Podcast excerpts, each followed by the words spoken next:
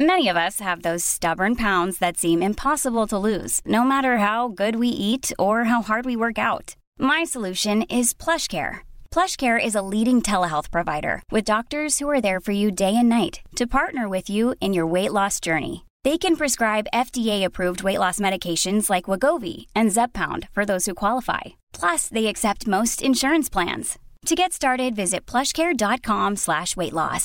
That's plushcare.com slash weight loss. Hey, it's Ryan Reynolds, and I'm here with Keith, co-star of my upcoming film, If, only in theaters May seventeenth. Do you want to tell people the big news? All right, I'll do it. Sign up now and you'll get unlimited for fifteen dollars a month and six months of Paramount Plus Essential Plan on us. Mint Mobile dot com slash switch. Upfront payment of forty-five dollars equivalent to fifteen dollars per month. Unlimited over forty gigabytes per month. Face lower speeds. Videos at four eighty p. Active Mint customers by five thirty-one twenty-four get six months of Paramount Plus Essential Plan. Auto renews after six months. Offer ends May thirty-first, twenty twenty-four. Separate Paramount Plus registration required. Terms and conditions apply if rated P G. Hey, Dave. Yeah, Randy. Since we founded Bombas, we've always said our socks, underwear, and T-shirts are super soft. Any new ideas? Maybe sublimely soft. Or disgustingly cozy. Wait, what? I got it. Bombas. Absurdly comfortable essentials for yourself. And for those facing homelessness. Because one purchased equals one donated. Wow, did we just write an ad? Yes. Bombas. Big comfort for everyone. Go to bombas dot com slash ACAST and use code ACAST for twenty percent off your first purchase.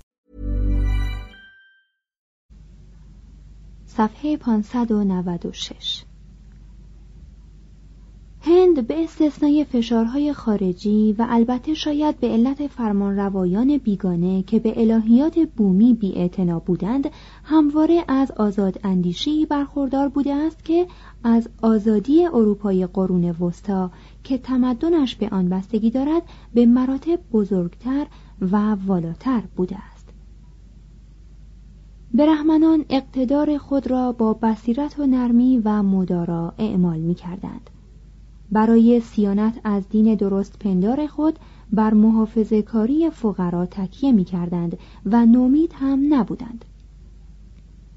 وقتی که زندقه یا خدایان عجیب به طور خطرناکی رواج عام یافتند، برهمنان نخست طریق تساهل پیش گرفتند، ولی بعداً آنها را در غارهای ژرف عقیده هندو مستحیل کردند. در جامعه خدایان هندو یک خدا کمتر یا بیشتر تأثیری نداشت. لاجرم کینه‌توزی و انشعاب در داخل جامعه هندو به استثنای اختلافات شدید میان هندوان و مسلمانان نسبتاً کم بوده است. در هند هیچ خونی در راه دین ریخته نشد مگر به دست مهاجمان. عدم تساهل همراه با اسلام و مسیحیت هم به هند آمد.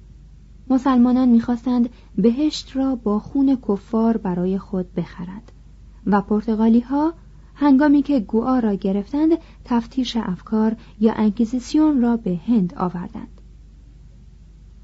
اگر در این جنگل ایمان‌ها پی عواملی بگردیم که سامان مشترک همه آنها باشد، این عوامل را خواهیم یافت.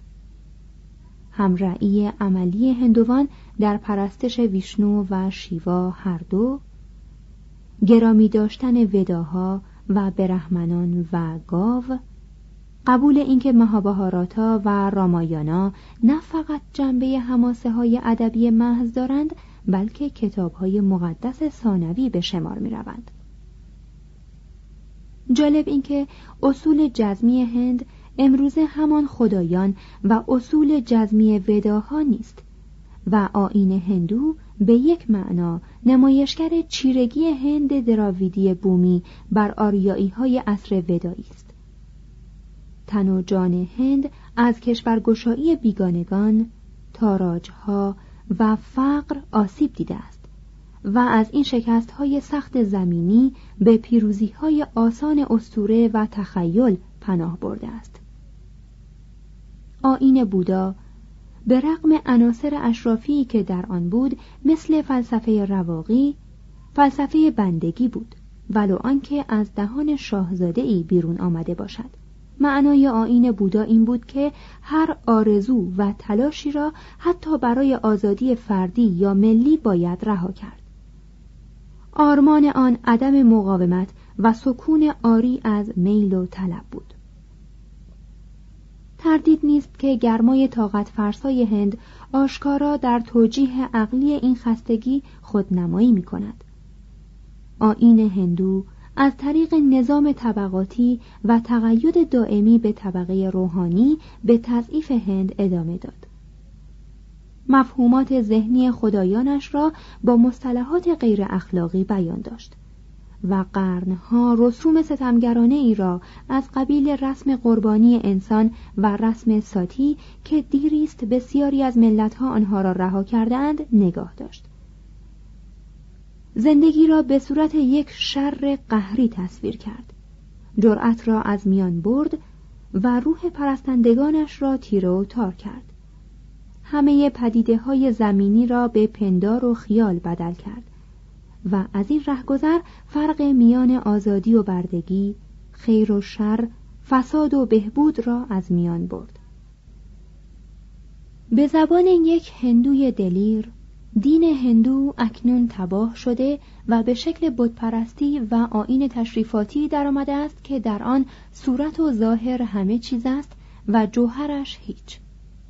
هند، ملتی که تا این حد پای در بند روحانیون دارد و معروض تزاحم پارسایان است، با اشتیاق و بی‌صبری چشم به راه عصر رنسانس، اصلاح دینی و عصر روشنفکری خویش.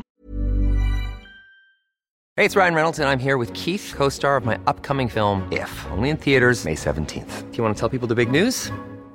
All right, I'll do it. Sign up now and you'll get unlimited for fifteen dollars a month and six months of Paramount Plus Essential Plan on us. Mint Mobile dot com slash switch.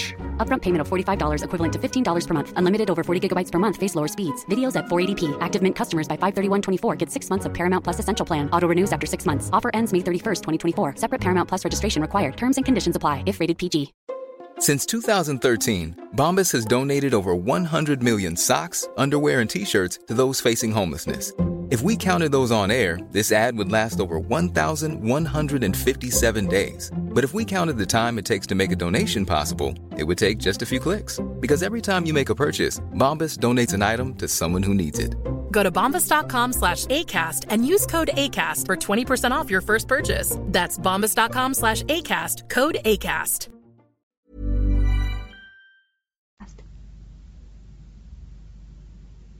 اما هنگامی که به هند می‌اندیشیم باید به دیدگاه تاریخی خودمان هم توجه داشته باشیم. ما غربیان هم روزگاری در قرون وسطا بودیم. رازوری را به علم و روحانیت را به توانگر سالاری ترجیح می‌دادیم و شاید باز هم همین کار را بکنیم. ما نمی‌توانیم درباره این رازوران قضاوت کنیم، چون معمولاً قضاوت‌های ما در غرب بر شالوده تجربه جسمی و نتایج مادی مبتنی است، یعنی بر اصولی که برای پارسای هندو نادرست و سطحی است. چه می‌شد اگر ثروت و قدرت و جنگ و کشورگشایی فقط پندارهای سطحی می بود و نه در خور جان پخته؟ چه میشد اگر این علم اتم‌ها و ژن‌های فرضی، پروتون‌ها و سلول‌های غریب و علم گازها که شکسپیرها را به وجود آوردند و مواد شیمیایی که عیسی مسیح را سرشتند فقط ایمان دیگری می بود که از همه نجیب‌تر، باور نکردنی‌تر و سپنجی‌تر بود؟ شرق که از انقیاد و فقر به جان آمده شاید روزی قدم به میدان علم و صنعت بگذارد و این امر ممکن است درست در همان هنگامی باشد که فرزندان غرب که از رهگذر ماشین و علم بیدار شدند و آن تهیدستشان کرده و این به سرابشان کشانیده است، در انقلابی پرآشوب یا در جنگ شهرها و ماشینهایشان را نابود کنند و آنگاه کوفته، خسته و گرسنه به خاک رو آورند و برای خود ایمان رازورانه دیگری پدید سازند که به آنان در رویارو شدن با گرسنگی، ستم، بیدادگری و مرگ جرأت دهد. شوخ طبعی تاریخ را هیچ کس ندارد. صفحه پانصد و نود و هشت، فصل نوزدهم، زندگانی جان، بخش اول، علم هندی. خواستگاه دینی آن، ستاره شناسان، اندیشه ریاضی، ارقام عربی، سلسله اعشاری، جبر، هندسه، فیزیک، شیمی، زیست شناسی، طب ودائی، پزشکان، جراحان، علم بیهوشی، مایه کوبی، هیپنوتیزم. توضیح حاشیه: زندگانی جان. مراد از جان که اینجا برای برگردان واژه مایند برگزیدم، چنان که در مثنوی مولوی آمده، این است: دارنده سخن، علم، نیکی و بدی، مهنت، شوری و تلخی و شیرینی، شرمساری، هوش، بغض، پندار و خیال، وارستگی و مانند اینها، عشق‌آمیز، ایثادم، اندیشه شناس، پیشاندیش، طالب اسرار، صافی، دستخوش سود و زیان و خوف زوال، لگدکوب خیال، دربند یا ایمن از غم و رنج و شقا، محو عشق و محو حق است و خلاصه به معنایی که در ابیات زیر دارد. جان چو باشد با خبر از خیر و شر، شاد از احسان و گریان از ضرر، چون سر و ماهیت جان مخبر است، هر که او آگاه تر با جان تر است. اقتضای جان چو ای دل آگهی است، هر که آگه تر بود جانش قوی است. خود جهان جان سراسر آگهی است، هر که بی جان است از دانش تهی است. توضیحات مترجم. ادامه متن. کار هند در علم هم بسی دیرین سال است و هم بسیار جوان. از آنجا که پیشه ای مستقل و دنیایی است، جوان است و از آن رو که علقه ثانوی روحانیان بود، سال خورده است. چون دین هسته اصلی زندگی هندو بود، نخست آن دست علومی توسعه یافت که به دین یاری می‌داد. علم نجوم از پرستش اجرام سماوی و رصد بستن حرکات آنها رشد کرد و مراد از آن نیز تعیین و تثبیت دقیق روزهای جشن و قربانی بود. دستور زبان و فقه اللغه از این پافشاری شکوفا شد که هندوان معتقد بودند هر نماز و دعایی اگرچه به زبانی مرده بیان شده باشد، باید از نظر متن و تلاوت به نحو صحیح برگزار شود.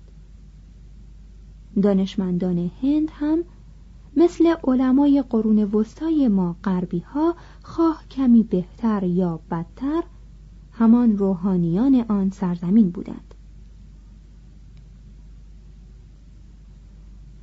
علم نجوم شاخه فرعی علم احکام نجوم بود و آرام آرام خود را از زیر نفوذ نجوم یونانی آزاد کرد.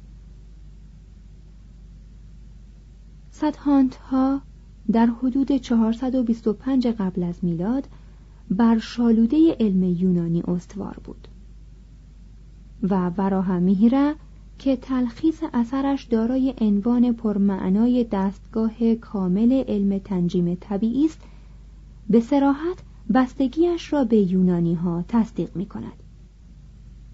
توضیح حاشیه: سدهانت ها در لغت به معنی نتیجه محقق، حقیقت اثبات شده، نتیجه منطقی حقیقی و رساله نجومی است. همین واژه است که در نجوم اسلامی به شکل سند هند در آمده است. سدهانت ها پنج رساله نجومی است که از میان آنها فقط یکی به نام سوریه سدهانت، یعنی تبیین یا حل خورشید، باقی مانده است. مترجم. ادامه متن. آریابهت که بزرگترین منجم و ریاضیدان هندو بود، موضوعات ظریفی چون معاملات درجه دوم، خطوط مثلثاتی و ارزش عدد پی را به نظم درآورد. کسوف و خسوف، انقلابین و اعتدالین را تبیین و تشریح کرد. کرویت زمین و گردش شبانه روزی آن را حول محور بیان داشت و با پیشگویی دلیرانه خود بر علم عصر رنسانس پیشی گرفت و چنین نوشت که فلک ستارگان ثابت است و زمین با حرکت وضعیش طلوع و غروب روزانه سیارات و ستارگان یا ثوابت را ایجاد می کند. توضیح حاشیه. آریابهت، ریاضیدان و منجم هندی قرن دوم میلادی، نامش را در مآخذ اسلامی ارجبهد و ارجبهر نیز ضبط کردند. کتاب او به نام آریابهتیه در ریاضیات و نجوم است. مترجم. ادامه متن. برهما گپتا که نامورترین جانشین اوست، دانش نجومی هند را تنظیم کرد، اما با رد نظریه آریابهت درباره حرکت وضعی زمین مانع تکامل این علم شد. این مردان و پیروانشان تقسیم بندی بابلی افلاک را به صور فلکی منطقه البروج با راه و رسم هندی تطبیق دادند. تقویمی مرکب از دوازده ماه و هر ماه سی روز و هر روز سی ساعت ساختند و هر پنج سال یک ماه کبیسه به آن افزودند. با دقت قابل توجهی قطر ماه، گرفت‌های ماه و خورشید، وضع قطبین، وضع و حرکت ستارگان بزرگ را محاسبه کردند. آنجا که در سدهاندها نوشتند که زمین به سبب قوه ثقلش همه چیز را به خود می‌کشد، نظریه جاذبه اما نه قانون آن را بیان کردند. هندیان برای آنکه این محاسبات پیچیده را انجام دهند، یک دستگاه ریاضی پدید آوردند که در همه چیز جز در هندسه از دستگاه یونانیان عالی‌تر و بهتر بود. در میان اساسی ترین بخش‌های میراث شرقی ما ارقام عربی و سلسله اعشاری است که این هر دو از هند و با واسطه اعراب به ما رسید. ارقامی را که به غلط عربی خوانده‌اند در فرمانهای سنگ نبشته آشوکا در حدود دویست و پنجاه و شش قبل از میلاد میتوان یافت و این تاریخ هزار سال قبل از آن است که این ارقام در کتاب‌های عربی دیده شود. لاپلاس بزرگ و بلندمنش میگوید روش کارآمد بیان همه اعداد به کمک ده علامت را که هر یک هم ارزش وصفی و هم ارزش مطلق دارند هند به ما داد و این اندیشه ژرف و مهم اکنون برای ما آنقدر ساده است که ارزش حقیقی آن را ندیده میگیریم. اما همین سادگی آن و سهولت عظیمی که در همه محاسبات فراهم آوردند باعث شده است که علم حساب را در ردیف اول ابداعات مفید قرار دهد و ما عظمت این دستاورد بزرگ را هنگامی درک خواهیم کرد که به یاد بیاوریم که نبوغ ارشمیدس و آپولونیوس، دو تن از بزرگترین مردان جهان باستان، از آن غافل مانده بود. مدت‌ها قبل از آنکه سلسله اعشاری در کتب اعراب و سوری‌ها دیده شود، آریابهت و برهماگوپتا آن را می‌شناختند. چین آن را از مبلغان بودایی گرفت و گویا ابو عبدالله محمد ابن موسی خوارزمی، بزرگترین ریاضیدان عصر خود، متوفا به سال هشتصد و پنجاه میلادی، البته یا بین دویست و بیست تا دویست و سی یا بعد از دویست و سی و دو هجری قمری آن را به بغداد آورده است. تا آنجا که می‌دانیم کهن‌ترین زمان استفاده از صفر در آسیا و اروپا در یک سند عربی است که تاریخ آن به هشتصد و هفتاد و سه میلادی می‌رسد و این سه سال زودتر از اولین پیدایش شناخته شده آن در هند است.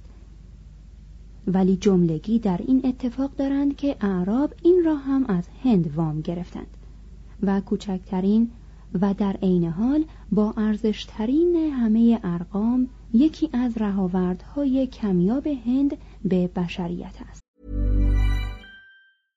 Hey, it's Paige DeSorbo from Giggly Squad.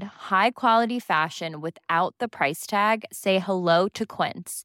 I'm snagging high-end essentials like cozy cashmere sweaters, sleek leather jackets, fine jewelry, and so much more. With Quince being fifty to eighty percent less than similar brands. And they partner with factories that prioritize safe, ethical, and responsible manufacturing. I love that. Luxury quality within reach. Go to quince.com slash style to get free shipping and three sixty-five day returns on your next order. quince.com slash style.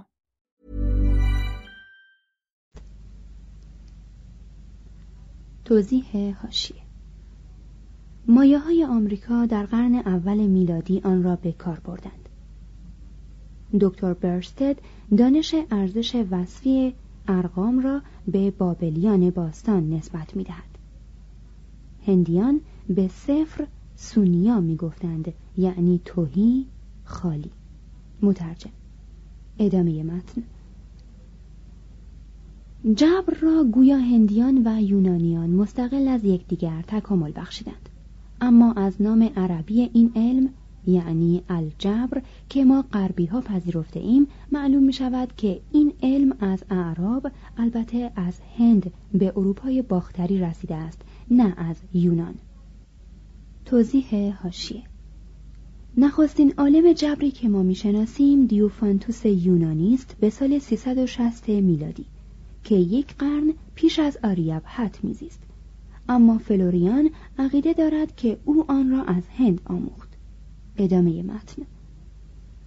پیشگامان بزرگ هندی در این حوزه هم مانند نجوم عبارت بودند از آریابهت، برهما گوپتا و بهاسکره.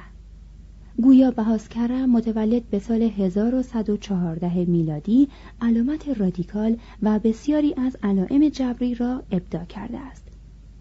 این مردان مفهوم ذهنی کمیت منفی را که جبر بی آن ناممکن است به وجود آوردند. برای یافتن جایگشت‌ها و ترکیبات قواعدی آوردند. جذر عدد دو را پیدا کردند و در قرن هشتم میلادی معادلات نامعین درجه دوم را که تا هزار سال بعد، یعنی تا زمان اویلر، ناشناخته بود، حل کردند. علمشان را به شکل شاعرانه‌ای بیان می‌کردند و به مسائل ریاضی ظرافتی می‌دادند که خاص عصر طلایی هند است. این دو مسئله زیر نمونه‌ای از جبر ساده‌تر هندو می‌باشد. یک پنجم یک دسته زنبور بر شکوفه درخت کادمبا نشستند. یک سوم بر گل سیلیندره، سه برابر تفاضل آن تعداد به طرف شکوفه کوچه پرواز کردند. یک زنبور باقی مانده در هوا این سو و آن سو می رفت. ای دلبر افسونگر، تعداد زنبورها را برایم بگو. مثال دیگر. ای محبوبم، هشت یاقوت، ده زمرد و یکصد مروارید را که در گوشوار توست برایت به مقدار مساوی خریدم و مجموع قیمت‌های این سه نوع گوهر سه عدد کمتر از نصف یکصد بود. ای زن خجسته، بهای هر یک را به من بگو. هندیان در علم هندسه چندان توفیقی نیافتند. روحانیان در اندازه‌گیری و ساختن محراب قضیه فیثاغورس را که بنابر آن در مثلث قائم الزاویه مربع وتر مساوی است با مجموع مربعات اضلاع دیگر، چند سال قبل از میلاد مسیح به ضابطه درآوردند. آریابهت احتمالاً تحت تأثیر یونانیان مساحت مثلث، شبه زوزنقه و دایره را پیدا کرد و ارزش عدد پی، یعنی نسبت قطر دایره به محیط آن را، تا سه ممیزه یک هزار و چهارصد و شانزده ده هزارم پیدا کرد و از نظر دقت و صحت هیچ محاسبه دیگری تا زمان پورباخ در سالهای بین هزار و چهارصد و بیست و سه تا هزار و چهارصد و شصت و یک میلادی در اروپا با آن برابر نبود. بهاسکره گرچه به صورت ناقص در حساب دیفرانسیل پیشگام بود، آریابهت جدول جیبها را تنظیم کرد و در رساله سوریساد هانت یک شیوه مثلثاتی به وجود آورد که از آنچه یونانیان می شناختند پیشرفته تر بود. دو نظام اندیشه هندی نظریه های فیزیکی آوردند که حاکی از شباهت آنها با نظریات یونانی است. کانادا، بنیادگذار فلسفه ویشیشیکا، عقیده داشت که جهان از اتم ها ترکیب شده و این اتم ها به اندازه عناصر تعدد و تنوع دارند. جین ها بر آن بودند که همه اتم ها از یک نوعند و با وجوه گوناگون ترکیبشان مواد مختلف به وجود می آورند. این نظر با مکتب زیمقراطیس نزدیک تر بود.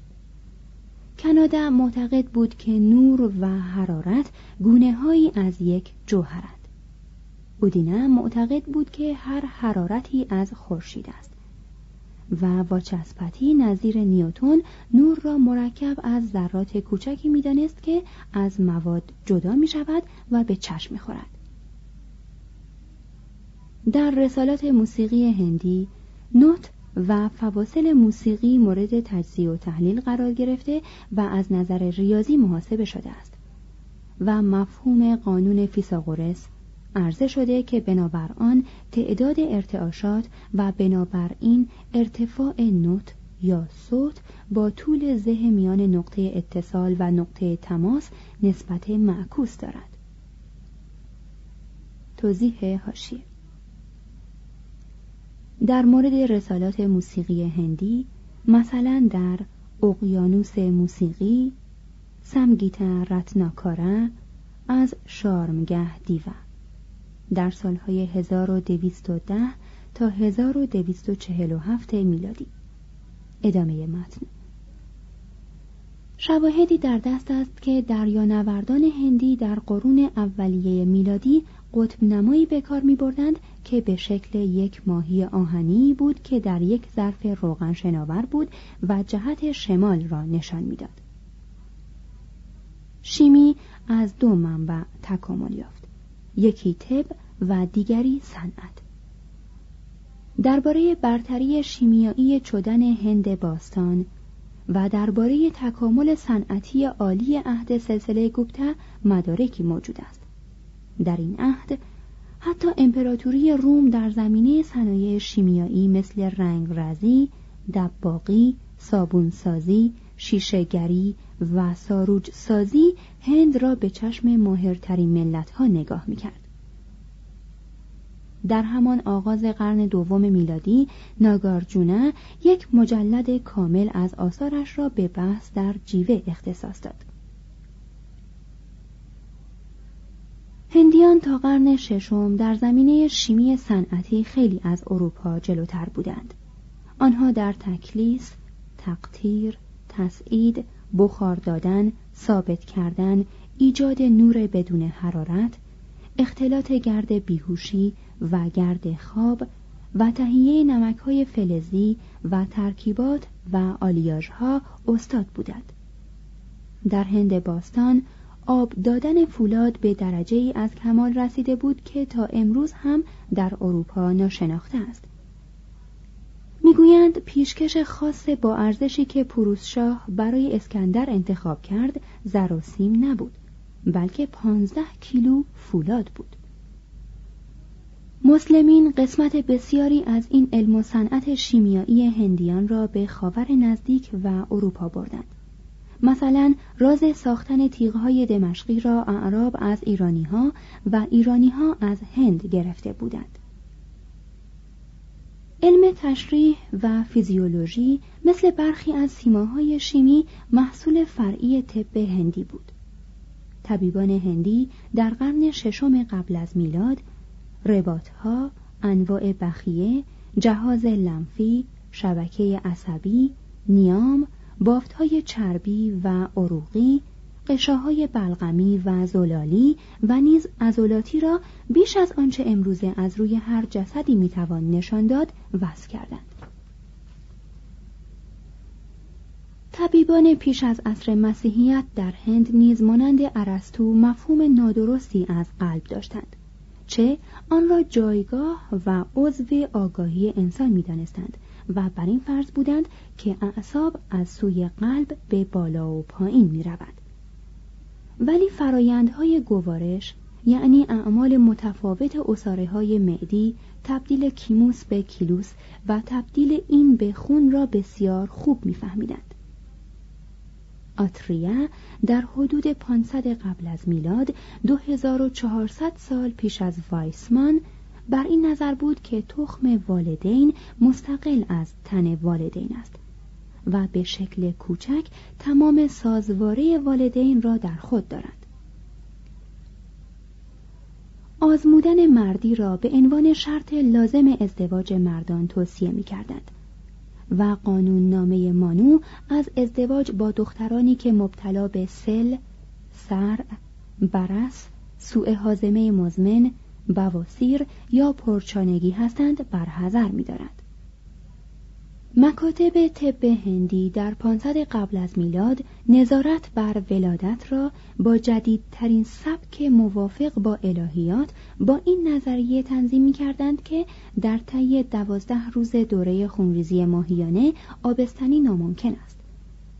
رشد جنین را با دقت بسیار وصف می‌کردند و یادآور می‌شدند که نوع پسر یا دختر بودن جنین مدتی نامعین می‌ماند و مدعی بودند که در برخی از موارد میتوان با غذا یا دوا جنسیت جنین را تغییر داد. گزارش‌های هندو درباره علم پزشکی با آثار و ودا آغاز می‌شود. در این ودا فهرستی از بیماری‌ها و علایم آنها همراه با توده‌ای از افسون و اوراد ذکر شده است. طب اصولاً به عنوان دستیار جادو پدید آمد. شفادهنده وسایل زمینی درمان را مورد مطالعه قرار میداد و آنها را برای کمک به فرمولهای روحانیش به کار می گرفت. با گذشت زمان تکیه او بر این اسباب و علل دنیایی زیادتر شد و از ورد جادویی هم مانند روشهای متکی به روانشناسی ما کمک گرفت. اثر و ودا افزوده ای هم داشت به نام آجور ودا یا علم طول عمر. در این کهن‌ترین نظام طب هندی بیماری را به بی‌نظمی در یکی از چهار خلط هوا، آب، بلغم و خون نسبت می‌دادند و درمان را با گیاهان دارویی و افسون توصیه می‌کردند.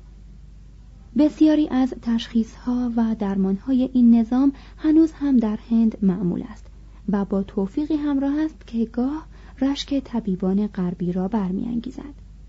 در ریگ ودا نام بیش از هزار گونه از این گیاهان آمده است و همین کتاب آب را بهترین درمان بیشترین امراض می‌داند. حتی در ادوار ودایی طبیبان و جراحان از پزشکان جادوگر مجزا بودند و در خانه‌هایی زندگی می‌کردند که گرداگرد آنها را باغ‌هایی گرفته بود که در آنها گیاهان دارویی می‌کاشتند. پزشکان برجسته هندی عبارتند از سوشروتا در قرن پنجم قبل از میلاد و چرکه که در قرن دوم میلادی میزیست.